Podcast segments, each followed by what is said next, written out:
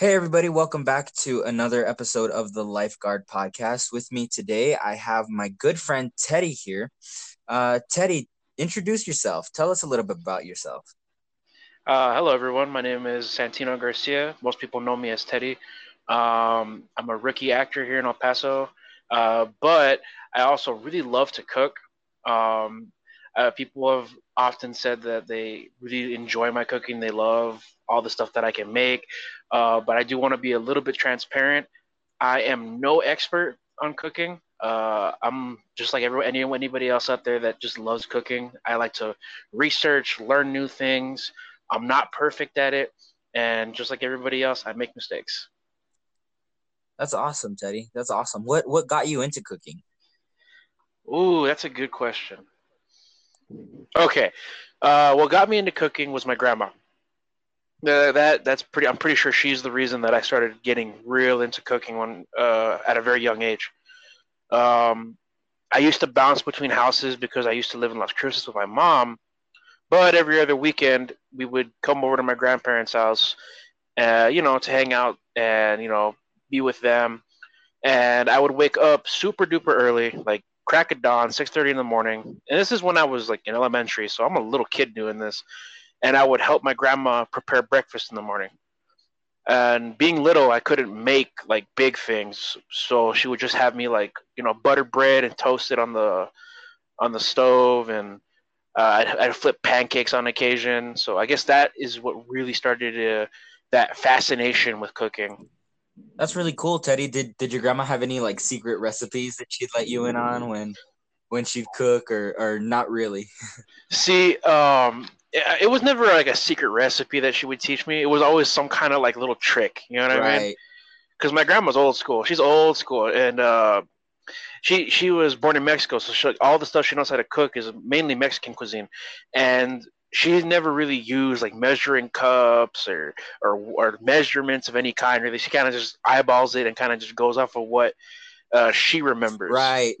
So just be, she'll just you know she'll pour some rice in a, in a thing with some water and she'll be like, all right, it's good to go. and I was just like, you're not going to measure that? She's like, you mean measure? I don't measure. I, I just make it. And I mean, growing up, I've always loved her cooking. It's, I've never really had anything that I didn't like from my grandma. You know right. what I mean? Oh yeah. I think, I think for us, grandma's cooking is like the best cooking you can ever have. Right. Yeah, for sure, man. Because you never know what it is that they do but every time you try to recreate what they made, you can't. There's always something off about it. But when they make it, it comes out right every single oh, time. Of course. I can relate because my grandma used to make bread before she passed away. She used to make this special um this special bread. I think it was carrot cake actually. And uh oh, I never okay. used to like carrot cake until she made it.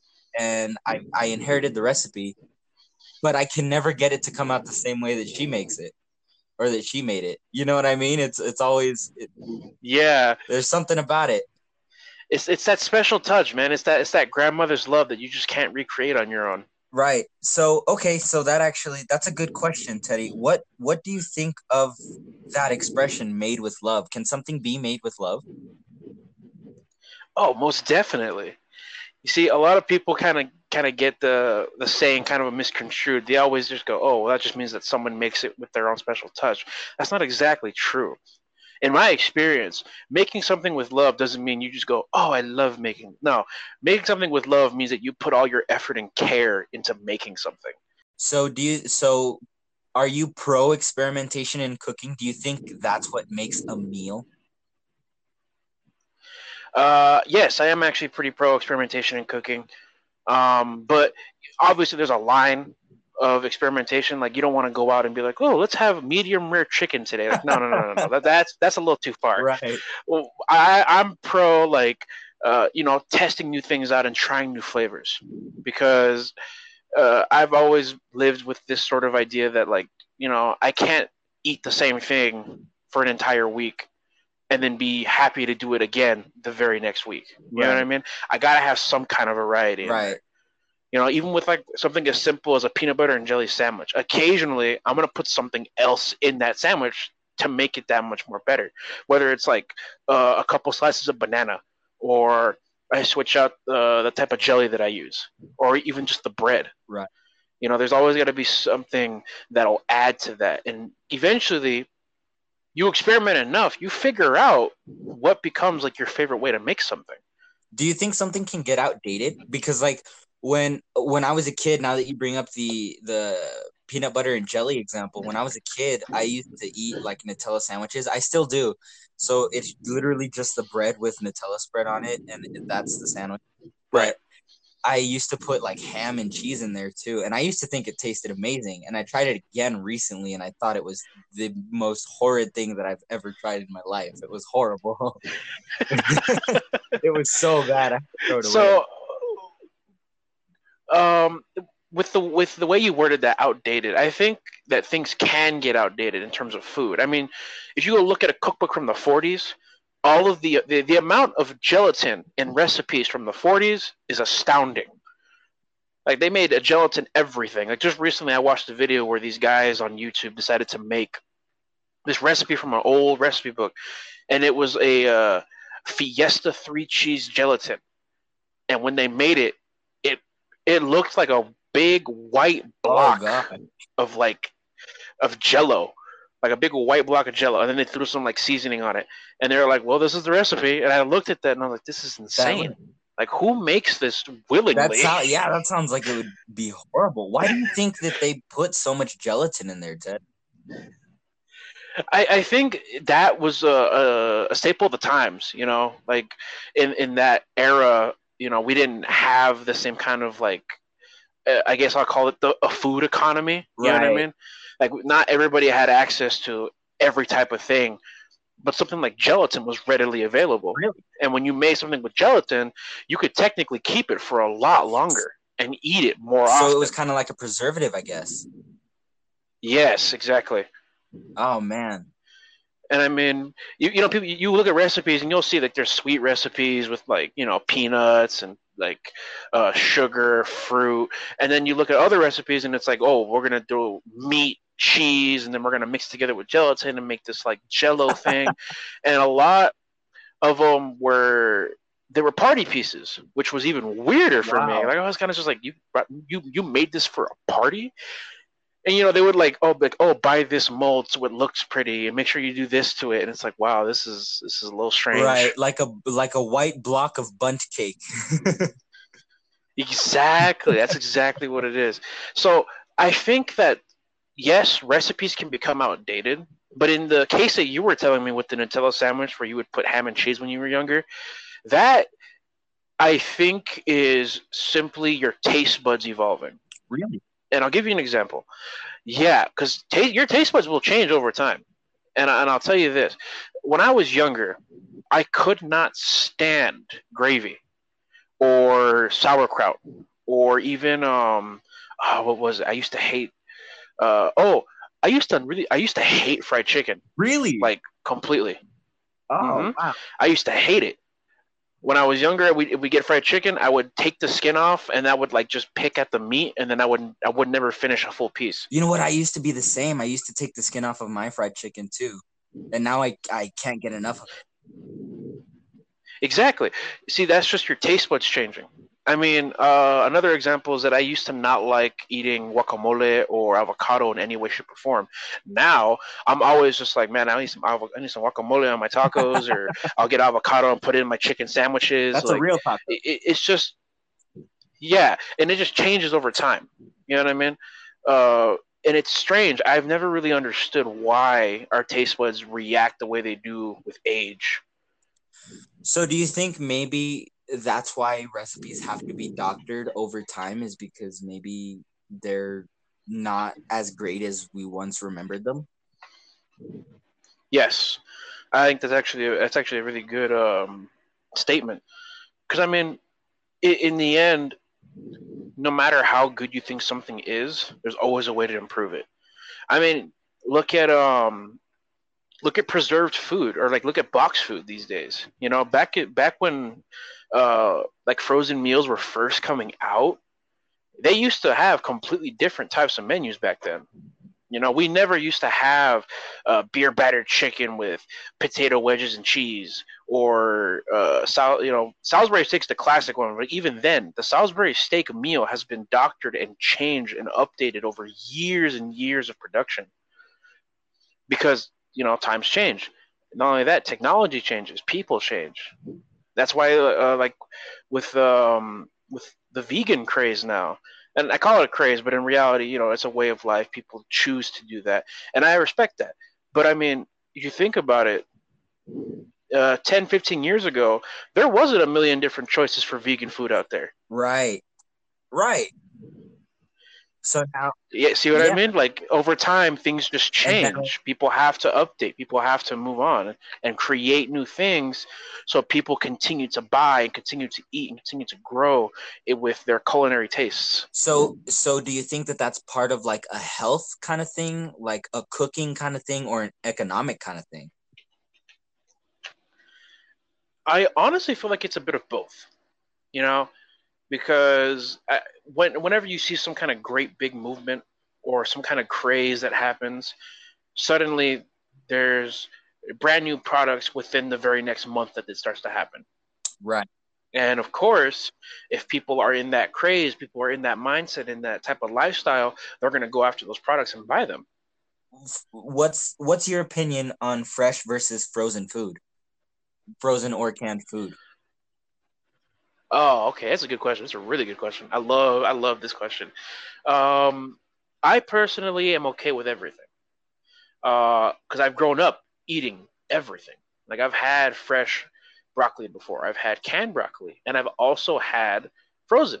You know, so you can you know once you've eaten every once you've eaten all kinds of different things like that you kind of figure out okay this is what tastes like this this tastes like that. And you kind of just got to figure out okay well what'll work best in the scenario that i'm cooking with these things. Like i personally i love getting uh, frozen fruit. It works really well in smoothies. Really? Yeah frozen fruit works extremely well in smoothies. I find that if you use fresh fruit while it does get the same effect it, you still get the nutrients you still get the fruit fresh fruit often leaves you with a bit more grit than you would if you get frozen fruit. Okay. That makes sense. I've never not thought of it that way before. Yeah, and not only that, you you, you get less um, water if you use uh, frozen fruit, because if you use fresh fruit, you have to put in ice because you need something to you know cool everything down and make it a smoothie. If you use frozen fruit, you have you can use way less ice because you already have the ice from the frozen fruit. Right. Oh, that makes sense. So so let's go back to cooking, Teddie. What is your style of cooking? What what what would you like to make? What Um that's a that's a good question. I uh well I say that a lot. Sorry. Um I don't really have a style of cooking. I I, I I'm just, you know, a, a very base level cook, uh, if anything because I've I've I've grown up making a lot of different kinds of food. You know, I grew up obviously in a Hispanic household, so I grew up learned a lot of Mexican cuisine uh, and Puerto Rican cuisine. But you know, living in America, you also have those options that kind of get thrown at you, like oh, hamburgers, hot dogs, uh, milkshakes. You know, the, the continental cuisine. So I also learned how to make that kind of thing. But you know, growing up, I would also watch uh, Food Network a lot. You know, I'd watch things like Emeril and uh, Iron Chef America. Uh, I'd watch Bobby Flay, Rachael Ray, um, Martin Yan, uh, things like Unwrapped with Mark Summers. So I was introduced to all these different cuisines and all these different kinds of food. So I would go and I'd learn how to make those things as well. So I mean, you know, you ask me, hey, uh, can you make uh, dumplings? And I'm, I'll ask you like, oh, what kind, Russian or Chinese? Because those are two completely different types wow. of dumplings. Okay. Uh, uh, if someone can ask, someone will ask me, oh, what's your favorite thing to make? I'm like, well, well, kind of depends. Uh, I really enjoy making hamburgers, but I can also go and make some jerk chicken as well. You know what I mean? Right. So I don't really have a style of cooking. I just enjoy cooking. I'm just I just I just cook whatever uh, I happen to be in, in the mood for that day. So so you you talk about being brought up in a Hispanic household where some of our staples are beans and rice, right? And they're those are fairly expensive right. foods. Somebody can go to Walmart and buy them for probably under ten dollars. Do you think that those inexpensive foods can be made fanciful? Oh, of course. Inexpensive foods can be made fanciful as long as you have a little bit of know-how and a little bit of a of a curious experimentation in your heart uh, I've always lived by the belief that just because something is cheap doesn't mean that it's not worth anything. You know what I mean? Uh, do you eat top ramen or you know ramen noodles at all? Like I love instant top. ramen. Okay, cool. So uh, for top ramen, for example, it's probably one of the easiest things to spice up and make uh, a bit more uh, should I say, in depth. You know what I mean? Like it's going to be a bit more fancy. It's going to be a bit more plentiful if you do just a few little things to it. Did you know that you can stir fry ramen noodles? You can really? Yes, you can. I you can stir fry them. Can you tell me how? Of course. Uh, there's a few different ways to do it. The way that I have tried doing it is it's with egg. So what you do is you um you start you start you know get a pan you get a pot of water you boil the noodles and once the noodles are uh, are rehydrated and they're you know you know bouncy and stringy you drain the water and then you toss the noodles into a pan with some egg and a little bit of soy sauce if you feel if you feel a little spicy about it um, and then you you you you you know you start stirring them together and you stir fry it wow i did not know that teddie yeah, you could actually even throw in peanut butter and make a sort of Thai uh, cuisine type of noodle because Thai Thai cuisine has a lot of peanuts in it, and it's just there's you can just there are little things you can do to food that's inexpensive just to make it better. Not even necessarily better, but to make it a bit more hearty and a bit more filling. So Teddie, why why it sounds like you've come up with or you've you've seen so many recipes for household items to to doctor them and make them more fanciful. Why do you think people are so afraid of cooking?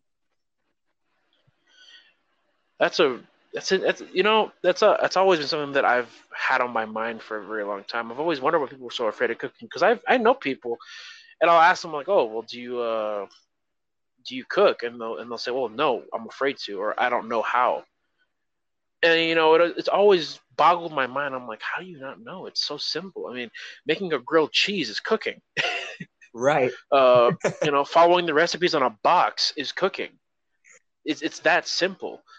Uh, i think people are afraid of cooking because there's a lot there's a lot of room for error in cooking or they think that there's not a lot of room for error in cooking i should say um, they think that if they mess up once, they're never going to be able to cook again. That they'll, that they'll just get so discouraged that they fail that they'll never want to attempt it again. And to people that think that out there, hear you know, listen to me when I tell you this. Just because you mess up doesn't mean it's the end of the world. So what? So Teddie, so what's what's something that someone might be afraid of to cook but might be really easy. Like what what what's a dish that somebody could cook to conquer their fear of cooking? Ooh interesting. Hmm. So i've i've heard that the hardest thing to make is an egg. That's the hardest thing in the world to make honestly. And uh, while it may while people may have their own opinions on the subject matter, I think it's kind of uh, kind of true because the egg is such a simple thing, but you can mess it up in a matter of seconds. And I think that if somebody sat down, whether it took them a day or two just to practice making an egg the way they wanted their egg to come out, and they perfected it, they'd never have to be afraid of cooking ever again because they have conquered the hardest thing to cook. Wow. Okay. That's interesting. I that's an interesting take on that. And you see, I think a lot of people think practice makes perfect. I think practice just makes you suck less. Yeah, honestly. Cuz to this day, and I've I've been cooking. I'm gonna say for about like uh, like consistently cooking for about four years, maybe five. Wow. I think it's about five years now. Like just consistently cooking, like going out of my way to make my own meals. Um, and I still mess up on the simplest things, things that I've been making for like you know time and time again. I'll still occasionally mess it up. So Teddie, for somebody who wants to, um, I guess, cook or further their cooking, how would you pursue a career in food? And is that something that you would want to do for yourself? pursuing a career in food. See, I've thought about it, and you know, if if acting never did doesn't work out, then I'd probably go out of my way to try to become a cook, like a professional cook. I don't know about chef, but I wouldn't mind being a cook. You know, going and like working in a restaurant, making food for people, or like starting my own like food truck. That'd be fun. what um, kind of food um, truck that's a good question. I, I think I'd want to do breakfast sandwiches or like breakfast food. Oh, that sounds great. I don't think we have one of those. Like yeah, just roll around town and be like, "Yeah, you want some pancakes? Like, I'll make pancakes. Uh, I do uh, bagel sandwiches and everything. I got cream cheese in the back. Like, I think that'd be fun, you know. Right. But that's if uh, my my pursuit of acting doesn't really go anywhere. Which you never know. That's life. You got to just be prepared for things like that. Would you but ever want to anyone? Oh, sorry, sorry. Go ahead. Oh, sorry. Uh, just to finish the, the the the answer to the question, but to anyone that's trying to like pursue cooking, I would say, you know, watch watch some TV, watch some of those cooking shows, the ones that kind of like teach you like how to cook alongside somebody, you know, just to get yourself kind of like in the mindset of like, okay, you know, this is how you would cook normally. Like, you know, get yourself in a routine, uh, familiarize yourself with your kitchen at home that way you can practice on your own time. Because in the end, if you're making yourself food, you're practicing without even knowing it. Um, and then I would say if somebody really wants to pursue cooking as a career, you know, culinary schools, uh, there are culinary programs in a lot of places. I know that um, we have one here in El Paso at uh, EPCC. I believe they do a baking course, so you can learn how to bake and that's also an important thing to know. But uh, you know, just practice and and learn to enjoy food as it is. You know, uh, and put yourself in the mindset that you're not cooking food because you have to cook food. You're cooking food because you want to cook food. For right now, cooking is just your way of enjoying food. It's more about enjoying food for you. Yeah, uh, it's more just about enjoying food as a concept and food as a as as a substance, you know. Because I mean, we all need to eat. You know, regardless right. of who you are, eventually you're gonna have to eat something. Right for survival. You know, exactly. And I mean, why not make it fun? Why not enjoy it? You know, because if I'm if I'm walking into the kitchen like, ugh, I gotta make something, I'm hungry, and then I'm not enjoying what I'm making, then why eat it? Why would why would I eat something that I didn't enjoy making? So Teddie, somebody that's that's been listening and somebody that's been inspired and and says, "Hey, I I want to go to the kitchen right now. Right now at the end of this podcast and I want to I want to make something for myself. What is a dish that they could make for themselves and can you walk us how to do that? Walk us through how to do that? Ooh, something, ooh, interesting. Something something a little easy, you know. Hmm. Let me think. Let me think. What about a grilled cheese sandwich?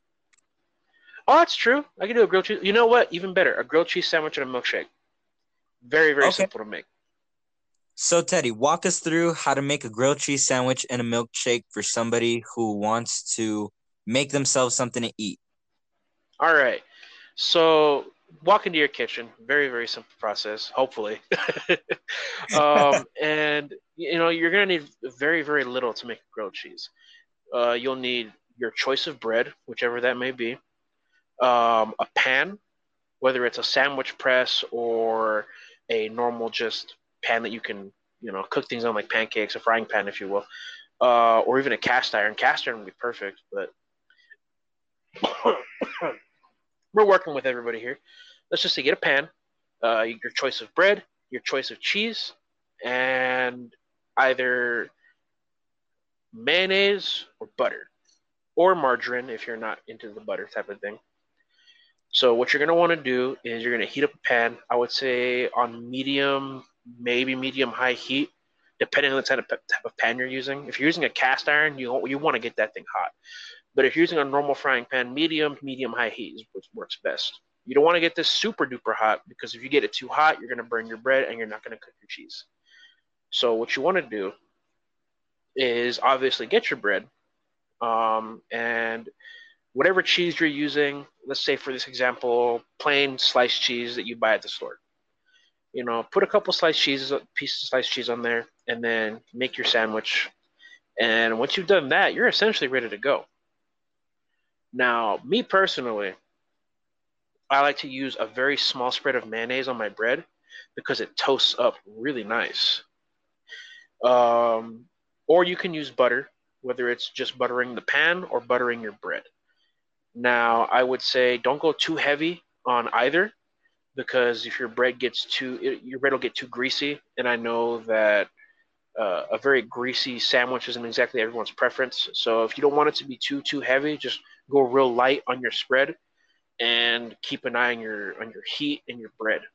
So once you've got your thing assembled, so you got you know bread, cheese, bread, your smear of mayonnaise, butter, or margarine, you put that in your pan, and you know you have one. You're buttering the outsides of your bread, not the insides, because then you're gonna just get buttery or gross cheese on the inside. You want your bread to get toasted. so you put your butter and stuff on the outside and you put it in your pan. And you know, you start to you, you let it sit there for a little bit, you'll hear it sizzle. And the, the beauty of this recipe is that you can check it without compromising your sandwich. All you got to do is kind of just lift it up a little bit with a spatula or whatever you're using and just check your bread. Make sure that it's not burning. If it's crisping up too fast and your cheese isn't melting, turn down the heat and just be patient. The biggest mistake people make with things like sandwiches is that they rush, is that they think putting everything on high heat is going to make it go by faster. No, not the case.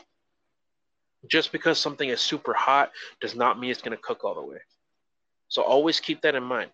You know, take your time, enjoy the process, because before you know it, after you flip your sandwich and you see that golden brown, you know, crispy bread and you can kind of see the cheese seeping out a little bit, you'll you'll know that you're doing something right. you'll know that you're what you're right doing now, is, is you'll know that what you're doing is worth it. Um, and that shouldn't take very long. I'm gonna say maybe five minutes because it's just a grilled cheese. You're not making a, a tuna melt or anything. And you know, once your your bread is toasted up real nice and your cheese is melty and gooey, you go ahead, put it on whatever plate you're going to want to put it on, turn the heat off, put your stuff off to the side so nothing gets burnt.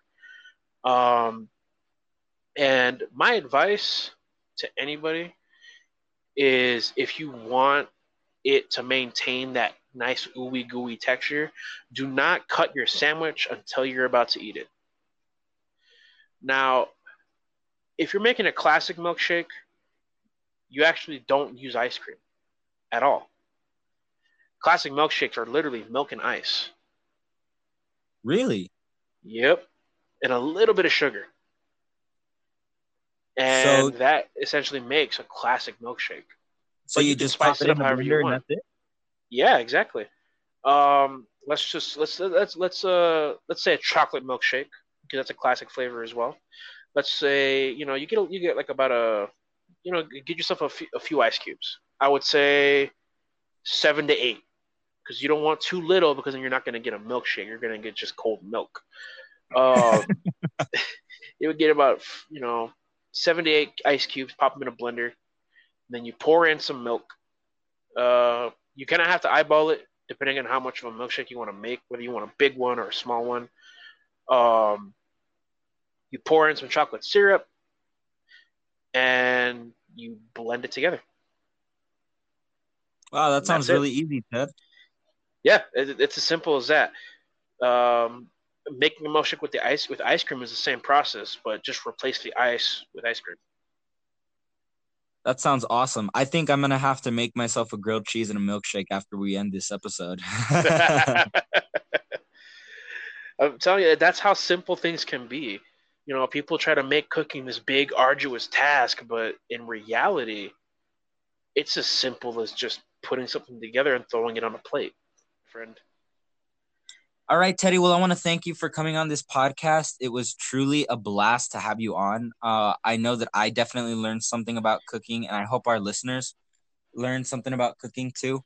Um, I want to thank everybody for listening. Stay tuned or staying for staying tuned if you made it this far. And uh, don't forget that you can shoot me a message or you can shoot Teddie a message through Anchor. If you have any more questions about cooking, feel free to ask and we'll answer them. Most definitely. And it, it me any questions at all, guys, don't worry. I am pretty much an open book. and if I don't know it and someone else doesn't know it, guess what? In the end, we're both going to learn something new today. there you go. Thank you, Teddie. Thank you for for have being on this podcast and thank you for sharing all that knowledge. Of course. Thank you for having me. I was glad to be here. All right, everyone. Well, we're going to end the episode here. I hope you learned something, and I want everybody to have a great day and make it a great day. Take care, everybody. Bye bye.